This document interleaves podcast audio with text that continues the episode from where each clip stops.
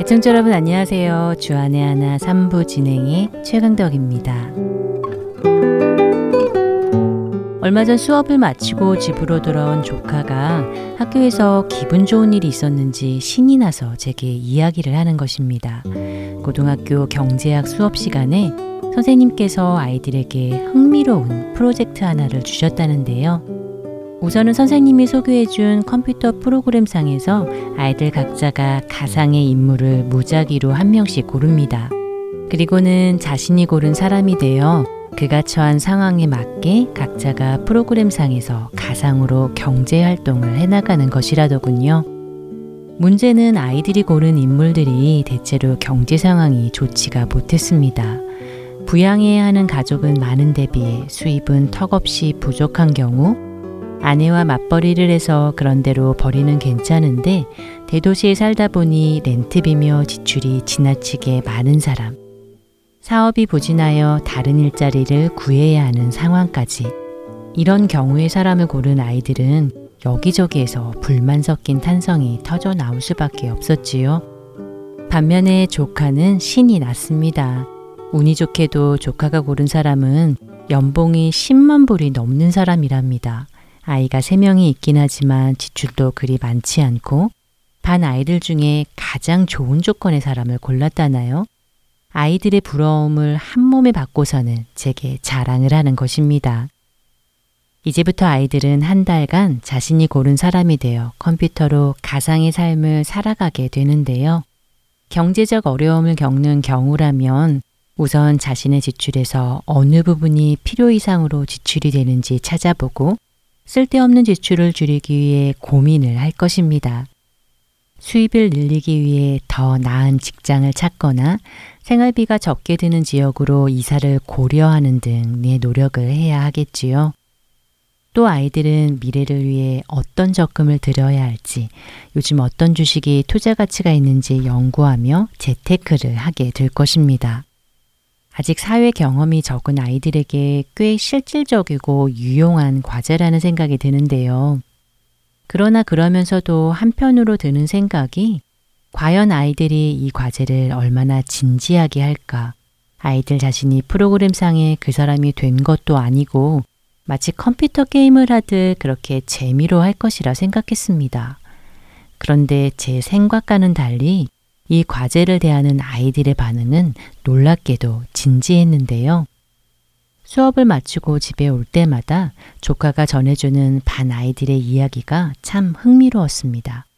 아이들 모두 학교에서 온통 이 이야기 뿐이라는 것입니다. 이번 달 생활비가 벌써 바닥이 났다며 죽는 소리를 하는 아이, 새 직장을 찾지 못했다며 울상인 아이, 갑자기 생각지도 못한 사고를 당해 여태 모아놓은 돈을 다 날렸다며 한숨을 쉬는 아이까지. 물론 그 중에는 주식에 투자한 돈을 두 배로 불리거나 사업이 날로 번창하는 아이도 있습니다. 그런 아이는 마치 세상을 다 얻은 듯이 신이 나서 자랑을 하고 또 반 아이들은 그런 친구를 너무 부러워하고 말입니다. 아이들 참 귀엽지요? 실제 자신의 삶도 아닌데도 아이들은 마치 프로그램 속 인물이 자신이라도 된 듯 보였습니다. 매일같이 가상의 삶 속에서 울고 웃는 아이들. 제 상식으로는 이해가 안 되기도 하지만 절로 웃음이 지어지기도 한데요. 그런데 아이들을 보고 있자니 어쩐지 아이들의 이런 모습이 우리를 참 많이 닮았다는 생각이 듭니다. 고작해야 한두 달이면 끝날 가상의 삶이 마치 영원하기라도 할 것처럼 온 마음을 쏟고 있는 아이들이 우리의 모습은 아닌지 말입니다. 먼저 첫 찬양 들으시고 말씀 계속 나누겠습니다.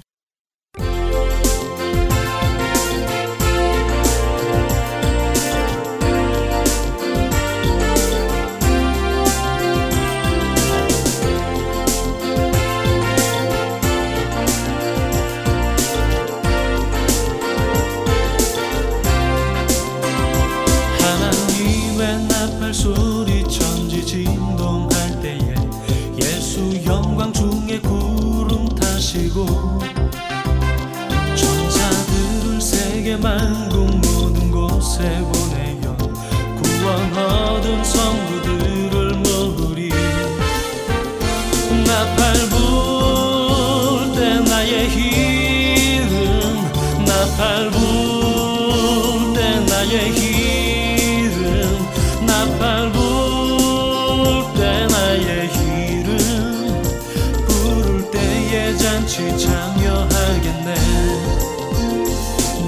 속에 잠자던 자 그때 다시 일어나 영화로운 부활 승리 얻으리.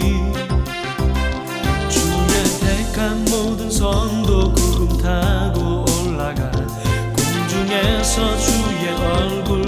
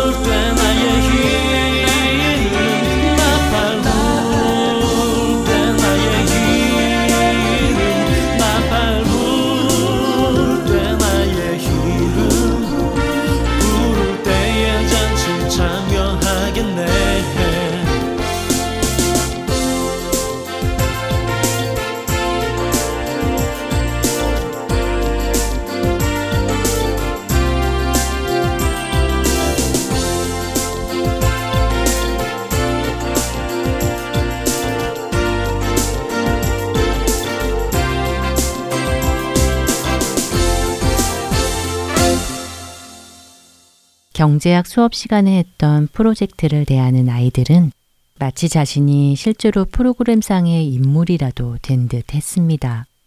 돈이 부족하기라도 하면 어쩔 줄 몰라 했고, 직장을 잃기라도 하면 세상을 다 잃은 듯 절망했지요.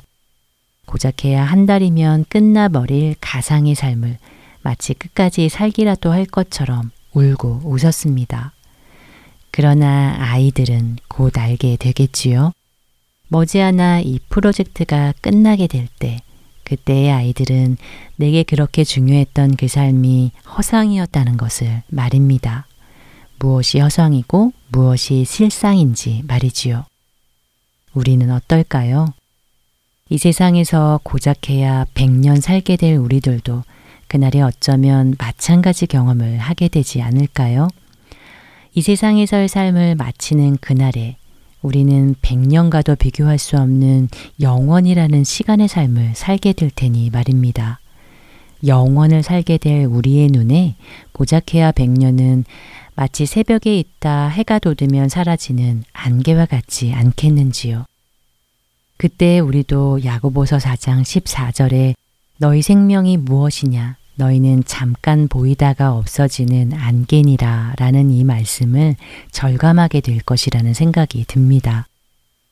그러나 그러면서도 우리는 그날이 아직 눈에 보이지 않아 사실 그때가 잘 상상이 가지 않기도 하지요. 실질적으로 피부에 와닿지 않기도 합니다. 그렇기에 우리는 예수님께서 왜 이 땅에 오셨으며 우리에게 무엇을 주시기 원하셨는지 날마다 기억해야 합니다. 요한복음 11장 25절과 26절은 말씀합니다. 예수께서 이르시되 나는 부활이요 생명이니 나를 믿는 자는 죽어도 살겠고 무릇 살아서 나를 믿는 자는 영원히 죽지 아니하리니 이것을 내가 믿느냐 그분이 누구이신지를 정확히 모르면 우리는 이 세상에서 보이는 것을 추구할 수밖에 없을 것입니다. 그분이 무엇 때문에 이 땅에 오셨고 우리에게 무엇을 주셨는지 모른다면 그냥 세상 사는 사람들과 동일한 삶을 이 세상이 전부인 것처럼 살 수밖에 없을 것입니다. 이 세상에서 끊임없이 보이는 것을 추구하며 살 것입니다. 그러나 머지않아 이 땅에서의 우리의 생명이 안개같이 사라질 것이라는 것을 기억한다면 오늘 내가 살아가는 이유와 기준이 달라지지 않을까요?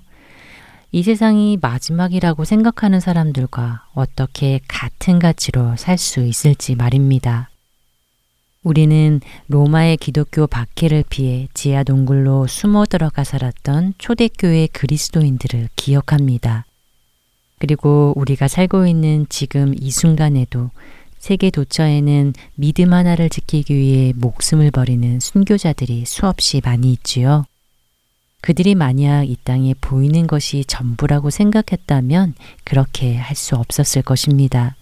보이는 이 땅의 삶이 잠깐이요. 보이지 않는 영원한 것을 분명히 알지 못했다면 말입니다. 우리가 살게 될 영원한 생명, 그것을 기억한다면 우리는 이 짧은 이 세상의 삶에 목매지 않을 것입니다. 주님 앞에 가는 날까지 이 육신의 생명을 어떻게 써야 하는지 날마다 생각할 것입니다. 다음 한 주간 우리에게 그 생명을 주시기 위해 목숨까지 아끼지 않으셨던 주님의 은혜를 기억하며 우리에게 허락된 이 시간을 무엇을 위해 살아야 할지 생각해 보는 우리 모두 되기를 바라며 찬양 위에 준비된 프로그램으로 이어드리겠습니다.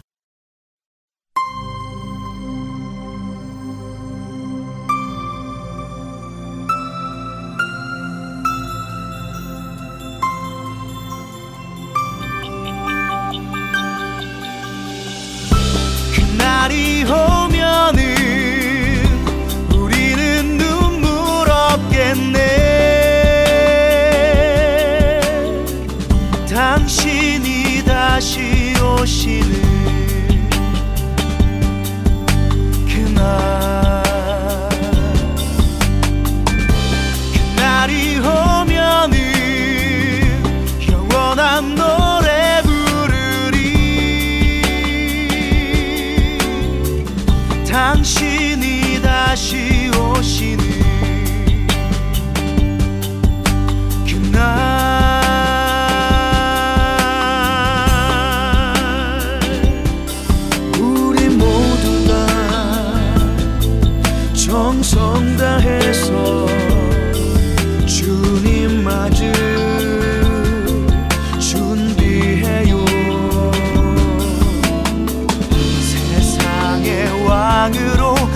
다시 오실 주 맞을 준비해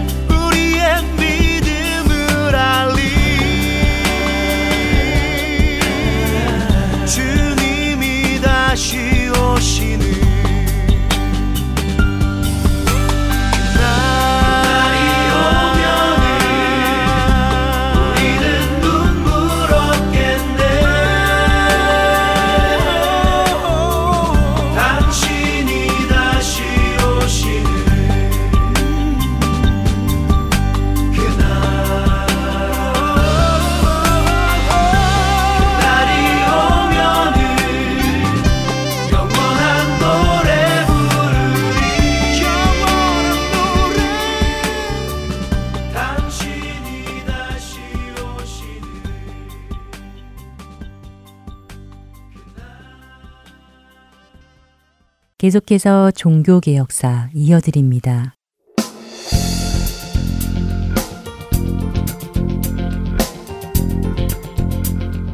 애청자 여러분 안녕하십니까? 종교격사 진행의 최승진입니다.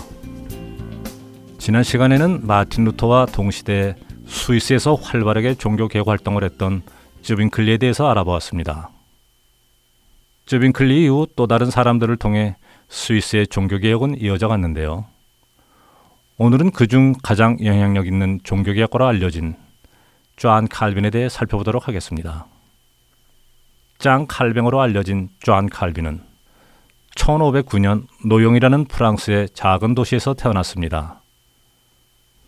그는 사제가 되기를 원하는 아버지의 뜻을 따라 14살에 고향을 떠나 학문의 중심지인 파리에서 신학 공부를 하게 됩니다. 칼빈은 라 마르슈 대학의 예비 학습 과정을 우수한 성적으로 마친 후 정식으로 몽테규 대학에 입학하여 인문학 과정과 신학 예비 과목을 공부하면서 라틴어를 연마하고 학문의 기초를 쌓아갔습니다. 그런데 그의 아버지는 뜻을 바꾸어 칼빈을 오를레앙 법학대학에 진학시키고 법을 공부하게 합니다. 하지만 1531년 아버지가 돌아가신 후 칼빈은 다시 파리로 돌아와 중단했던 신학 공부를 다시 시작하였습니다. 칼빈이 법학과 신학을 공부하던 시기에 개혁을 주장하던 루터파의 사상들이 프랑스에도 영향을 끼치고 있었습니다.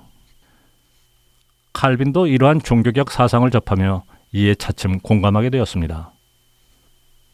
하지만 파리 대학교와 파리 시당국은 종교개혁 사상을 적대시하였고 이로 인해 칼빈도 파리를 떠나야만 했습니다. 왜냐하면 1533년 파리 대학의 학장이 된 니콜라 콥이 공개적으로 루터의 이신칭의 교리를 지지하는 연설을 하였는데 이 연설문을 작성하는데 칼빈이 관여했기 때문이었습니다. 이 일로 신변이 위험해지자 칼빈은 파리를 떠나 스위스 바젤에 정착합니다. 이곳에서 종교개혁에 함께 뜻을 품은 사람들을 많이 만나게 되었고 그 유명한 기독교 강요라는 책을 출판하게 됩니다. 이 책은 박해받고 있는 프랑스 개신교인들을 보호하고 개신교 신앙을 옹호하기 위해서 쓰여진 것인데요. 기독교 신앙에 대한 요점을 분명하고 체계적으로 설명하고 있어 많은 사람들의 호응을 얻었습니다. 이 책으로 인해 칼빈은 종교개혁가로 주목을 받게 되었습니다.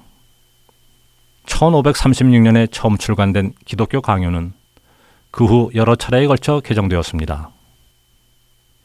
글을 쓰며 성경을 연구하는 학자의 삶을 추구했던 칼빈은 신학을 더 연구하기 위해 독일 남부 지역과 가까이 있는 스트라스부르로 가고자 합니다. 스트라스부르는 종교개혁에 대해 매우 관용적인 곳이어서 종교적인 이유로 박해를 당한 사람들이 이곳으로 많이 모여들었고 이름이 알려진 종교개혁가들이 많이 있는 곳이었습니다. 1536년 스트라스부르를 향해 길을 떠난 칼빈은 전쟁으로 길이 막혀 멀리 돌아 제네바를 통과하게 되었습니다. 당시 제네바는 기욤 파렐이라는 프랑스인의 주도 아래 종교개혁의 바람이 불기 시작하던 중이었습니다. 기욤 파렐은 칼빈에게 제네바에서 종교개혁 활동에 동참해 줄 것을 요청하였습니다. 하지만 글을 쓰고 조용히 학자로서의 삶을 살기를 원한 칼빈은 그의 제안을 거절합니다. 그때 기욤은 칼빈에게 당신이 하는 공부와 연구가 하나님의 일이라고 말하지만 하나님은 자기 자신만을 위해 연구하는 당신을 파멸시킬 것이라며 저주에 가까운 말을 합니다. 공부와 연구에만 만족해 하지 말고 실질적으로 종교 개혁가로서 활동해 달라고 강하게 이야기합니다. 이에 칼빈은 본래 스트라스부르에 가고자 했으나 기욤 파렐의 제안을 받아들여 제네바에 머물게 됩니다. 그리하여 1536년 9월 칼빈은 제네바에서 성경을 가르치는 교사와 목사로 임명되어 공식적인 활동을 하게 됩니다. 칼빈은 제네바 교회의 교리와 치리에 대해 개혁하고 그 기초를 다지고자 했는데요. 그의 이러한 시도는 많은 사람들의 반대에 부딪히게 됩니다. 당시 제네바 시민들은 로마 카톨릭을 반대하여 종교 개혁을 원하기는 했었지만 칼빈과 기욤 파렐이 시도하듯 철저하게 종교개혁을 하고 싶어 하지는 않았습니다. 그런데다가 칼빈은 교회의 권진권은 교회의 고유한 권한이므로 정부가 관여해서는 안 된다고 주장했기에 제네바 시의회는 이를 못마땅하게 여겼습니다. 결국 시의회와의 갈등으로 인해 1538년 칼빈은 제네바에서 추방당하게 됩니다. 이제 칼빈은 제네바를 떠나 원래 가고자 했었던 스트라스부르로 향하게 되었습니다. 프랑스인으로서 스위스 제네바에서 종교개혁 활동을 했던 존 칼빈. 비록 그가 의도했던 것은 아니었지만 제네바에서 종교개혁을 시작하게 되었고 약 2년간의 개혁 활동은 많은 사람들의 반대에 부딪혀 겉으로 보기엔 실패로 돌아갔습니다. 그런 그가 어떻게 루터와 더불어 종교개혁의 가장 대표적인 인물로 남게 되었을까요? 다음 시간에는 제네바를 떠난 이후 칼빈의 사역에 대해 살펴보도록 하겠습니다. 종교개 역사 여기서 마치겠습니다. 안녕히 계십시오.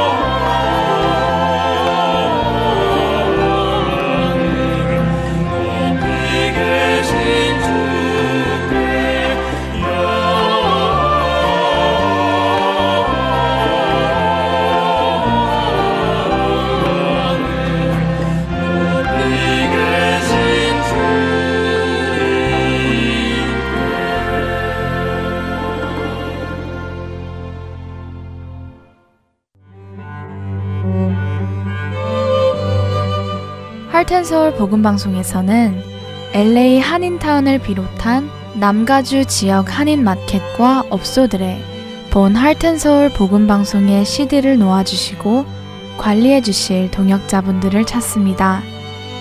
복음을 전하는 이 사역에 동참하실 분들은 복음방송 전화번호 602-866-8999로 연락 주시기를 부탁드립니다.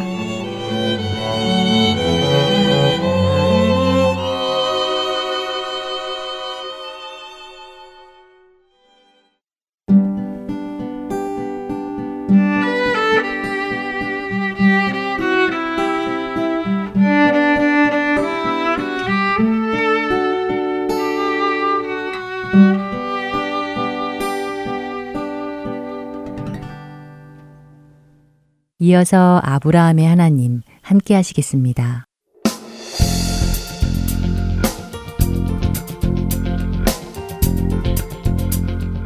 애청자 여러분 안녕하세요. 아브라함을 믿음의 조상으로 빚어가시는 하나님을 만나는 시간입니다. 아브라함의 하나님 진행의 최강덕입니다. 네, 여러분 안녕하세요. 강승규입니다. 네, 지난 시간에는 참 안타까운 장면, 아브라함과 사라가 아이를 10년간이나 기다렸지만 얻지 못하고 그러자 어, 몸종 하가를 통해 임신을 하는 장면을 보았어요. 예, 그렇습니다. 그러나 그 장면이 단순히 믿음이 부족해서라고만 해버리기에는 아쉬운 부분이 많았지요. 하긴 그렇더라고요. 전에는 단지 아브라함과 사라가 왜 기다리지 못했을까 이렇게 단순하게 어, 그들이 기다리지 못함을 책망하고 말았었는데 네.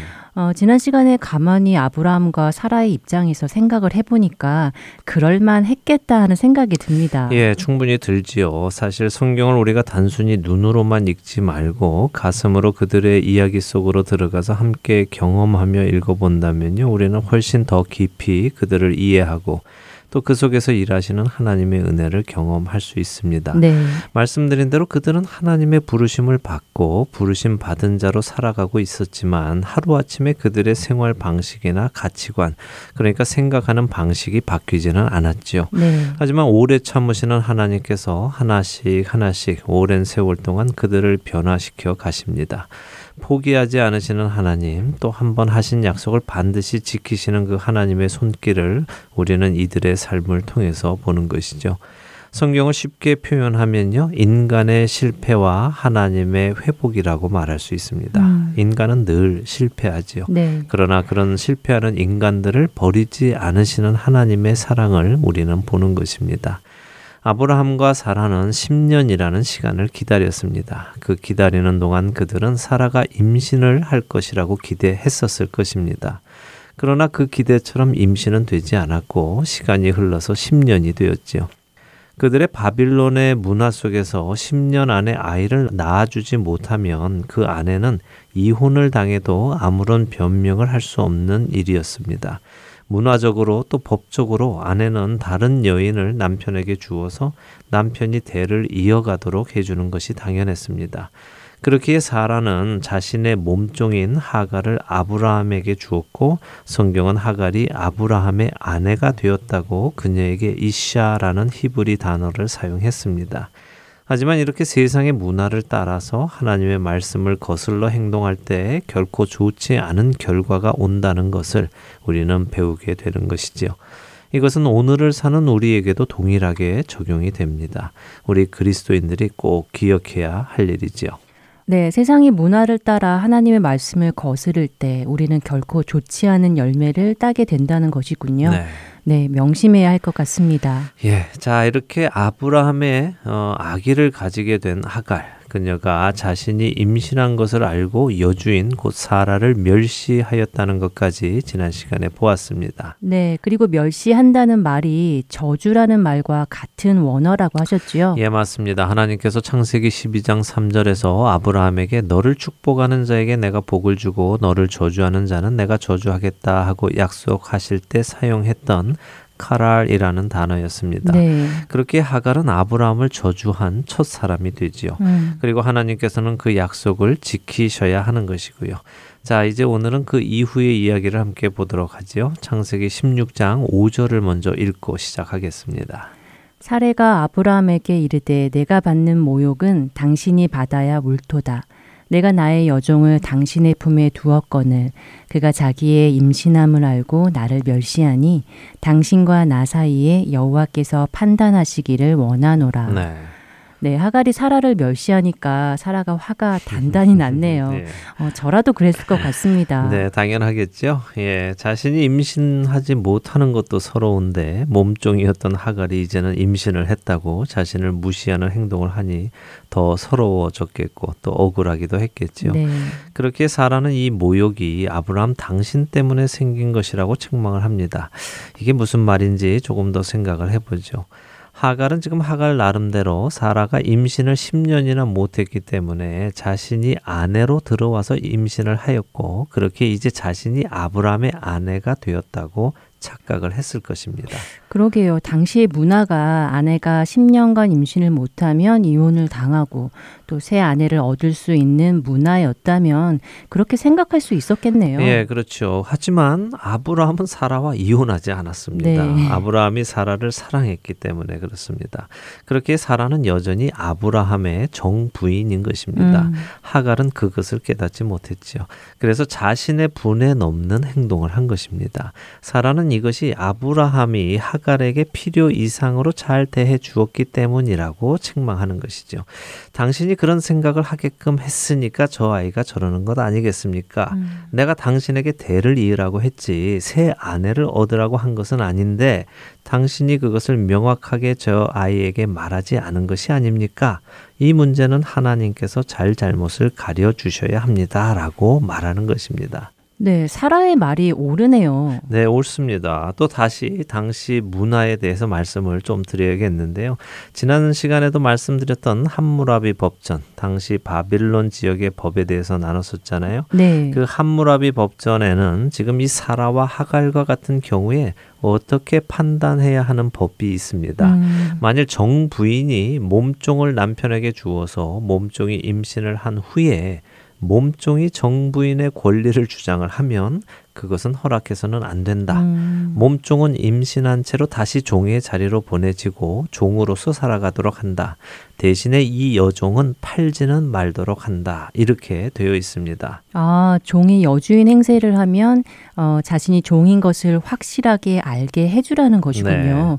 그래도 나름대로 인정이 있는 것인지 팔지는 말라고 하네요. 네, 그래도 나름 양심은 있죠. 네. 예, 종으로 노트에 팔지는 말라 이렇게 음. 정해 놓았습니다.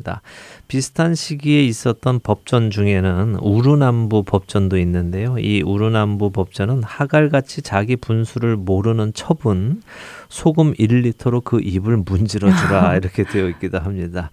어쨌든 이런 당시의 문화를 보았을 때 당시에 종이 주인 대신 임신을 하는 것은 허용이 되어 있었지만 종이 임신을 했다고 해서 주인 행세를 하는 것은 받아들여지지 않았다는 것을 알 수 있지요. 네. 그러나 주인이 이혼을 당하고 결혼을 했다면 또 다른 이야기였고요. 음. 그러니까 하갈이 잘못 이해해서 이런 일을 당하게 된 것입니다.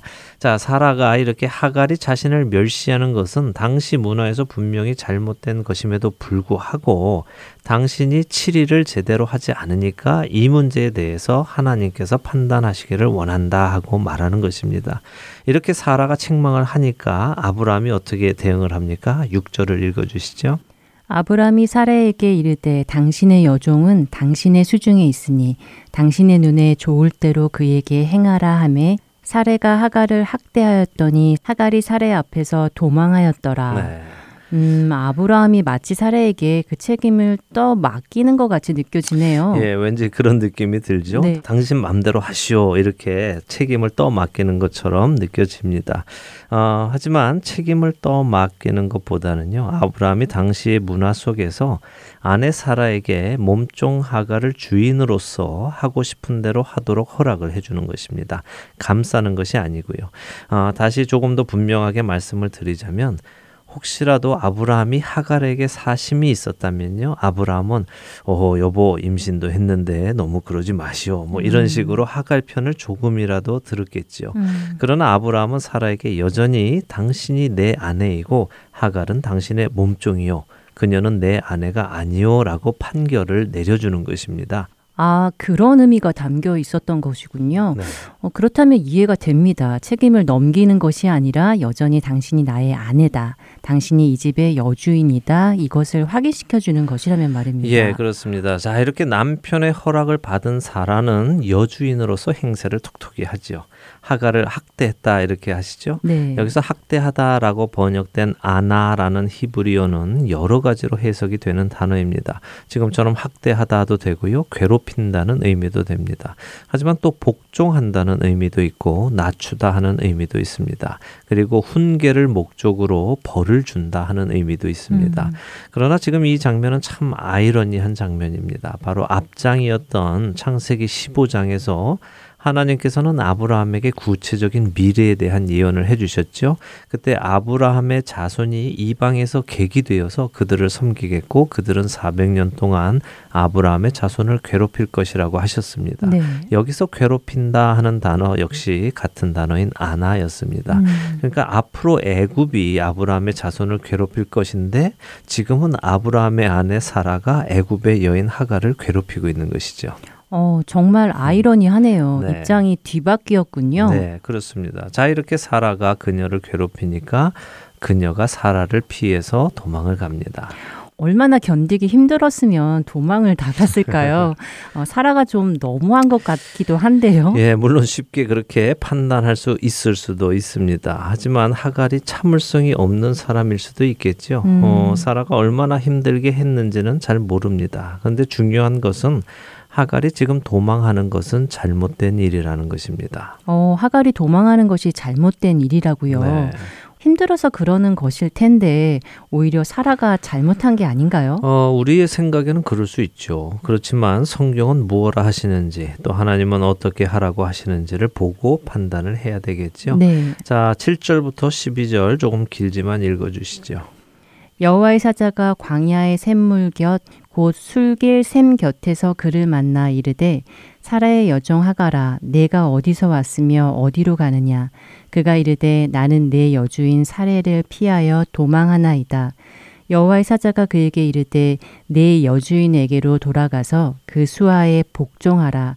여호와의 사자가 또 그에게 이르되 내가 내 씨를 크게 번성하여 그 수가 많아 셀 수 없게 하리라. 여호와의 사자가 또 그에게 이르되 내가 임신하였은즉 아들을 낳으리니 그 이름을 이스마엘이라 하라. 이는 여호와께서 내 고통을 들으셨음이니라. 그가 사람 중에 들나귀 같이 되리니 그의 손이 모든 사람을 치겠고 모든 사람의 손이 그를 칠지며 그가 모든 형제와 대항해서 살리라 하니라. 네. 사라에게 돌아가서 사라에게 복종하라고 하시네요. 그렇습니다. 복종하라고 하십니다. 그런데 여기서 몇 가지 우리가 살펴보도록 하죠. 네. 먼저는 여호와의 사자가 누구인가 하는 것입니다. 이것은 정말 어려운 이야기인데요. 학자들 간에도 합의를 보지 못하고 있기 때문입니다. 흔히 우리는 여호와의 사자라고 하면 천사라고 생각을 합니다. 네. 그러나 성경을 읽다 보면요. 때로는 이 여호와의 사자가 여호와 하나님과 동일시 되기도 하고 또 어떤 때는 확연하게 구분이 되기도 하기 때문입니다. 음. 여기도 마찬가지인데요. 분명히 여호와의 사자가 말을 하는데도 말하는 주체는 여호와 하나님이 말씀하시는 것처럼 내가 네 씨를 크게 번성해 주겠다 하시다가도 아들의 이름을 이스마엘이라 하라 이는 여호와께서 네 고통을 들으셨음이니라 하시기도 하지요. 네. 또한 그 다음 절인 13절에 보면 하갈은 자신이 하나님을 배웠다고 밝히기도 합니다. 그래서 어떤 학자들은 여기 이 천사가 하나님의 말씀을 대언하는 것이다라고 규정하기도 하고요. 또 어떤 학자들은 이것은 하나님께서 현현하신 것이다라고 규정하기도 합니다. 그렇게 어느 것이 맞다라고 규정해 드릴 수는 없습니다만 두 가지 가능성을 다 열어 놓으시는 것이 좋겠습니다. 네, 하나님의 나타나심일 수도 있고 천사의 대언일 수도 있다는 말씀이지요. 네. 어느 쪽으로도 규정하지 말고 마음을 열고 보자는 말씀이요. 그렇습니다. 어느 쪽으로든 규정하려는 것이 중요하지는 않은 것 같습니다. 왜냐 그것이 중요하다면 성경이 정확히 규정을 하셨겠죠. 네. 하나님이 직접 나오셨던 아니면 천사가 대언을 하는 것이든 그보다 더 중요한 것은 그분의 말씀일 것입니다. 음. 그분이 무엇을 하시는가가 더 중요한 것이죠. 자, 여기서 한 가지 더 살펴보고 싶은 것은 이 여호와의 사자가 묻는 질문입니다. 하갈에게 무엇라고 물으십니까? 네, 8절에 어, 사라의 여종 하가라 내가 어디서 왔으며 어디로 가느냐 하고 물으시네요. 그렇습니다. 바로 이 질문이 중요한 질문입니다. 아, 왜냐하면 이 질문의 패턴은요, 창세기에 지속적으로 나오는 질문의 패턴입니다. 하나님께서 종종 이렇게 물으시죠. 창세기 3장 9절에 하나님께서는 아담에게 아담아 내가 어디 있느냐 하고 물으십니다. 네. 또 창세기 4장에서는 하나님은 가인에게 내 아우 아벨이 어디 있느냐 내가 무엇을 하였느냐 하고 물으시기도 하십니다. 하나님께서 이렇게 물으시는 것은 참 이상한 일이죠. 왜냐하면 모든 것을 아시는 하나님께서 몰라서 물으시지는 않으실 테니까요. 그렇죠. 하나님이 아담이 어디 있거나 가인이 무엇을 하는 것을 몰라서 물으시지는 않으시겠지요. 네.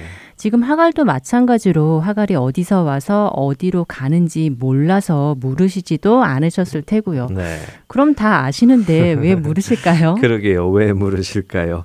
다 알고 계시면서 말입니다. 예. 저는 하나님의 이 질문 안에는 우리로 생각해 보라 하시는 의미가 담겨 있다고 생각합니다. 그러니까 하나님께서 아담에게 아담아 네가 어디 있느냐라고 물으시는 것은 아담아 네가 왜 지금 그 자리에 있게 되었는지를 생각해 보아라 하는 의미가 있는 것이죠. 음. 가인도 마찬가지입니다. 가인아 내 아우 아벨이 어디 있느냐 네가 무엇을 하였느냐 하고 물으시는 것은 과연 어떤 일로 인하여 네가 네 아우를 죽이는 일까지 하게 되었느냐 그것을 생각해 보아라 하시는 말씀이라고 생각하십니다. 음. 그리고 우리가 하나님의 질문의 의도를 깨닫는다면 우리는 생각하게 되겠죠. 그래, 지금 내가 여기서 무엇을 하고 있는가? 내가 어쩌다가 여기까지 오게 된 것인가? 이렇게 생각을 하다 보면 우리는 우리 자신의 잘못을 깨닫게 됩니다. 어디서 무엇이 잘못되어서 내가 지금 여기 이 자리에 서게 되었는가를 깨닫게 되지요. 그때 우리는 하나님께 나의 잘못을 시인할 수 있고 고침을 받을 수 있습니다. 물론 아쉽게도 아담이나 가인은 자신들의 잘못을 하나님께 고백하지는 않았습니다. 그러나 여러분과 저는 그래서는 안 될 것입니다. 우리가 어떠한 상황에 빠지게 될 때, 특히 그 상황이 고난의 상황이 될 때, 잠시 모든 것을 내려놓고 상황을 보지 말고 주님을 바라보며 주님의 음성을 들어보시면 좋을 것입니다. 주님이 분명히 여러분에게 물으실 것입니다. 승규야, 네가 지금 어디 있느냐? 네가 무 엇을 하였느냐? 이렇게 물으시는 주님 주님의 그 음성을 들으면서 내가 지금 이 자리에 있게 된 것이 무엇 때문인지 돌이켜 생각해 보고 생각이 나거든 하나님께 잘못을 시인하고 고침을 받으면 됩니다. 네, 네가 지금 무슨 짓을 하는 거냐 하고 화내시는 목소리라기보다 우리를 고치시기 원하시는 하나님의 인자한 음성으로 들리네요. 예, 하나님의 궁극적인 목적은요, 우리로 죄에서 돌이키는 자가 되게 하시는 것입니다. 심판이 목적이 아니시죠. 네. 자, 하갈과 여호와의 사자의 대화를 다시 한번 보죠. 여호와의 사자는 이렇게 묻습니다. 하가라라고 부르지 않습니다. 사례의 여종 하가라라고 부르시죠. 음. 그것은 어, 하갈이 누구인지 그녀의 정체성을 다시 한번 확인시켜 주시는 것입니다. 너는 사례의 여종인데 네가 어디서 와서 어디로 가는 것이냐? 왜 이런 일이 너에게 일어났느냐 한번 생각해 보아라라고 하시는 것이죠. 그러자 하갈이 대답을 합니다. 내 여주인 사례를 피하여 도망합니다라고요. 하갈 역시 대답 속에서 진리를 말합니다. 내 여주인 사례를 피해서 도망하는 중입니다. 라고 말함으로써 자신이 여종이고 사라가 여주인인 것을 말하지요. 하갈의 문제는 해결이 된 겁니다. 그녀가 여종으로서 여주인에게 복종하지 않았기 때문에 그녀는 지금 도망하는 신세가 된 것입니다. 그렇다면 이 상황을 어떻게 하면 회복시킬 수 있겠습니까? 어떻게 하면 고침을 받을까요? 그야 다시 여주인에게 돌아가 복종하면 되겠지요. 그렇죠. 그래서 여호와의 사자가 그렇게 하라고 말씀을 하시는 것입니다. 구절입니다. 내 여주인에게로 돌아가서 그 수하에 복종하라. 하나님의 음성에 자신의 모습을 생각해 보고 자신이 누구인지 알고 내가 왜 여기까지 오게 되었나를 생각하고 잘못을 깨닫게 되면요. 우리는 회복받을 수 있습니다. 네. 예수님의 비유인 돌아온 탕자도 자신이 어디서 잘못했는지 그 잘못을 깨닫고 돌아왔을 때 회복받고 고침을 받죠. 저는 이 신앙의 원칙이 우리 안에 꼭 뿌리 박히기를 바랍니다. 그래서 어느 때라도 내가 잘못된 길에 서 있는 것을 느끼게 될때 내가 어디 있느냐라고 물으시는 주님의 음성에 그 이유를 생각해 보고 잘못을 돌이키고 고침받고 회복받는 우리 모두가 되기를 바랍니다. 아멘. 저도 그렇게 되기를 바랍니다. 자, 이렇게 할 일을 가르쳐 주신 후에 아들에 대한 예언도 주십니다. 이름은 이스마엘이라 하라. 왜냐하면 하나님께서 네 고통을 들으셨기 때문이다라고 하시죠. 네. 이스마엘이라는 뜻은 하나님께서 들으셨다 하는 뜻입니다. 좋은 이름입니다. 하지만 이스마엘은 좋은 이름을 가지고도 좋은 삶을 살지는 못합니다. 음. 그는 들나귀 같이 될 것이라고 하시죠. 들나귀는 한 군데 살지 않고 이리저리 유리하는 동물이라고 합니다. 그런데 힘은 또 굉장히 세다고 하네요. 그러니까 힘이 센 이스마엘이 이리저리 유리하면서 새로운 동네에 들어가게 되면은 자연히 싸움이 나겠죠. 사람들과 적대 관계에 있게 되고 또 다툼이 있게 됩니다. 자, 13절부터 16절을 읽고 마치도록 하겠습니다. 하갈이 자기에게 이르신 여호와의 이름을 나를 살피시는 하나님이라 하였으니 이는 내가 어떻게 여기서 나를 살피시는 하나님을 배웠는고 함이라. 이러므로 그 샘을 부엘라 헤로이라 불렀으며 그것은 가데스와 베레 사이에 있더라. 하갈이 아브라함의 아들을 낳음에 아브라함이 하갈이 낳은 그 아들을 이름하여 이스마엘이라 하였더라. 하갈이 아브라함에게 이스마엘을 낳았을 때에 아브라함이 86세였더라. 자, 하갈은 아까도 말씀드린 대로 지금 자신이 만난 여호와의 사자를 여호와라고 부릅니다. 자신이 여호와를 보았다고 말씀하죠. 자, 또한 성경 저자도 13절에 하갈에게 이르신 여호와라고 표현을 합니다. 엘로이라는 하나님의 이름이 처음 등장하는 것입니다. 자, 하갈은 하나님의 말씀을 듣고 그대로 따릅니다. 여주인에게로 돌아와서 복종하며 삽니다. 그리고 시간이 흘러서 아들을 낳지요. 아브라함의 아들입니다. 아브라함이 그 아들의 이름을 이스마엘이라고 짓습니다. 그것은 하갈이 돌아와서 자신에게 나타나신 하나님을 증거했기 때문이겠죠. 여호와의 사자가 하갈에게 그 아들의 이름을 이스마엘로 지라고 하셨는데 아브라함이 이스마엘로 지었다면 그것은 아브라함이 하갈의 이야기를 인정해 주었다는 말일 것입니다. 자, 성경은 이 일이 일어난 것이 아브라함이 86세가 되었을 때다라고 하십니다. 불과 성경으로는 15장과 16장이 한 장 차이이지만 시간으로는 10년의 시간이 지난 것이죠. 지금 아브라함이 86세면요. 이삭을 얻으려면 앞으로 얼마나 더 기다려야 할까요? 이삭은 아브라함이 100세에 얻었으니까 어, 앞으로도 14년을 더 기다려야 하네요. 네. 그러면 지금껏 기다린 것보다 더 오랜 세월을 기다려 한다는 말인데요. 어, 정말 쉽지 않은 일이지요? 그렇습니다. 하나님의 약속을 기다리는 것은 굉장한 믿음이 필요합니다. 네. 참된 믿음은 하나님의 그 약속을 믿고 끝까지 기다리는 것이죠. 음. 그래서 저는 믿음은 기다림이라고 자주 말을 합니다. 기다릴 수 있는 사람은 믿음이 있는 사람입니다. 믿음이 없으면 기다리지 못합니다. 기다리다가 불안해지기 때문이죠. 불안하다는 것은 믿지를 못하기 때문이고요. 의심이 들어와서이기 때문입니다. 어쩌면 우리들도 이 아브라함처럼 하나님의 약속을 온전히 이해하지 못해서 스스로 그 약속이 이루어지도록 무슨 일을 행하다가는 이스마엘 같은 열매를 얻게 될 것입니다. 아브라함의 모자랐던 믿음이 몇 천 년이 지난 지금까지 중동 지역에 끊임없는 분쟁이 있게 했습니다. 물론 지속적으로 말씀드리지만 아브라함의 믿음은 아직 작습니다. 경험이 부족하고 깊이까지 생각하지 못합니다. 그런 그를 하나님은 믿음의 조상으로 만들어 가시죠. 또한 우리도 그렇게 빚어 가십니다. 그러나 우리는 아브라함을 교훈 삼아야 합니다. 같은 실수를 반복할 필요는 없기 때문입니다. 우리는 이미 성경을 통해 하나님이 믿으실 만한 분이심을 압니다. 그분의 말씀은 어느 것 하나 땅에 떨어지지 않음도 압니다. 그렇게 우리는 그분의 약속 안에서 기다릴 수 있습니다. 상황이 어떻게 변해도 아무리 하나님의 약속이 이루어지지 않을 것 같이 보여도 그분의 말씀은 반드시 이루어지기 때문에 우리는 기다릴 수 있습니다. 기다림으로 참된 믿음을 증명해내는 우리 모두가 되기를 바랍니다. 네, 오늘 이야기를 들어보니 어, 믿음은 기다림이다 하는 말이 참 다가오네요. 저도 기다리지 못하고 많은 실수를 했던 생각이 떠오릅니다. 그러나 그러한 경험들을 통해 이제 더 흔들리지 않고 하나님의 약속을 기다려야겠다라는 생각이 들고요. 애청자 여러분들도 동일한 마음 들으셨으리라 생각됩니다. 한 주간 평안하시고요. 저희는 다음 주 이 시간에 다시 찾아뵙겠습니다. 안녕히 계세요. 안녕히 계십시오.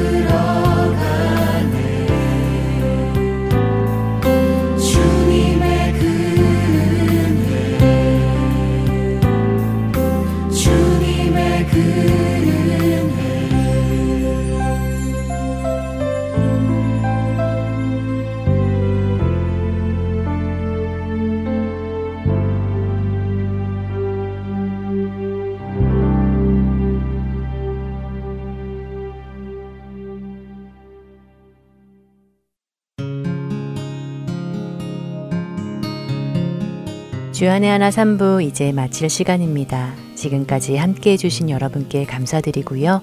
저는 다음 주 이 시간 다시 찾아뵙겠습니다. 지금까지 구성과 진행의 최강덕이었습니다. 안녕히 계세요.